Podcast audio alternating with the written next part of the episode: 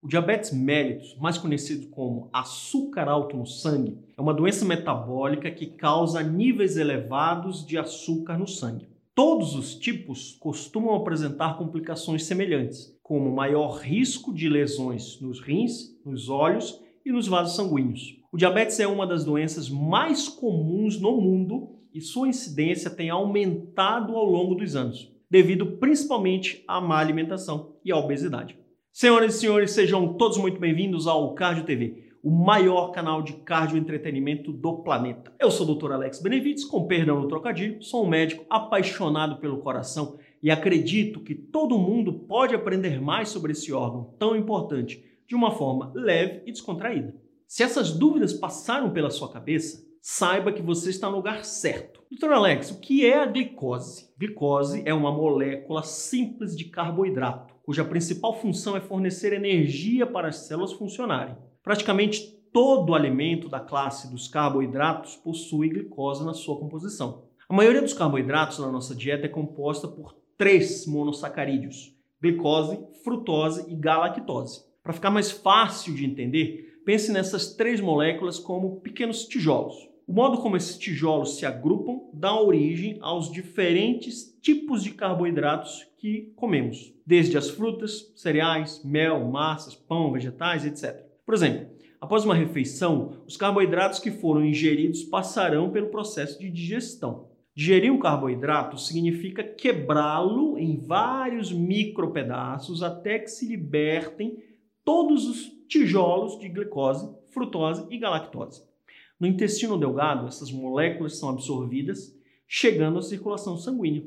Doutor, e o que é diabetes? Diabetes mellitus é o um nome dado ao grupo de doenças que cursam com uma dificuldade do organismo em controlar os níveis de glicose no sangue, mantendo-os sempre acima do normal. Dizemos que o diabetes é um grupo de doenças porque existem mais de um tipo de diabetes apresentando causas diferentes e mecanismos distintos para a desregulação da glicemia. Habitualmente, o diabetes surge por falta de produção de insulina ou por uma incapacidade das células de reconhecerem a presença da mesma. Ou seja, existe insulina, mas ela não consegue colocar a glicose para dentro das células. O resultado final nessa redução da produção de insulina ou do seu mau funcionamento é o acúmulo de glicose circulando no sangue.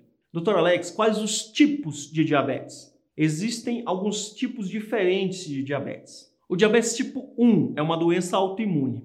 O sistema imunológico ataca e destrói as células do pâncreas, onde a insulina é produzida. Não está claro o que causa esse ataque. Cerca de 10% das pessoas com diabetes têm esse tipo de doença. O diabetes tipo 2 ocorre quando seu corpo se torna resistente à insulina e o açúcar se acumula no sangue. O estado pré-diabetes ocorre quando o açúcar no sangue está mais alto do que o normal, mas não é alto o suficiente para um diagnóstico de diabetes tipo 2. O diabetes gestacional é um alto nível de açúcar no sangue durante a gravidez. Os hormônios bloqueadores da insulina produzidos pela placenta causam esse tipo específico de diabetes. Vamos falar agora sobre as complicações do diabetes. O açúcar elevado no sangue danifica órgãos e tecidos por todo o corpo. E quanto mais alto for o açúcar no sangue e quanto mais tempo você viver com ele, maior será o risco de complicações. As complicações associadas ao diabetes incluem doença cardíaca, ataque cardíaco e derrame, neuropatia, nefropatia, retinopatia e perda de visão, perda de audição, infecções e feridas que não cicatrizam, doenças de pele como infecções bacterianas e fúngicas, depressão, demência. O diabetes gestacional não controlado também pode causar problemas que afetam tanto a mãe quanto o bebê. As complicações que afetam o bebê podem incluir nascimento prematuro, peso acima do normal ao nascer, aumento no risco de diabetes tipo 2 mais tarde na vida, baixo teor de açúcar no sangue, icterícia, natimorto. A mãe pode desenvolver complicações como hipertensão, a chamada pré-eclâmpsia ou diabetes tipo 2. ela também pode precisar de um parto cesáreo de urgência ou um risco de ter um diabetes gestacional em gestações futuras. Mas, doutor, quais os tratamentos para o diabetes? O controle do nível de açúcar no sangue por meio de dieta, medicamentos orais ou insulina é o principal tratamento. Também é necessário realizar exames regularmente para verificar a presença de complicações. A gente se vê na próxima. Tchau!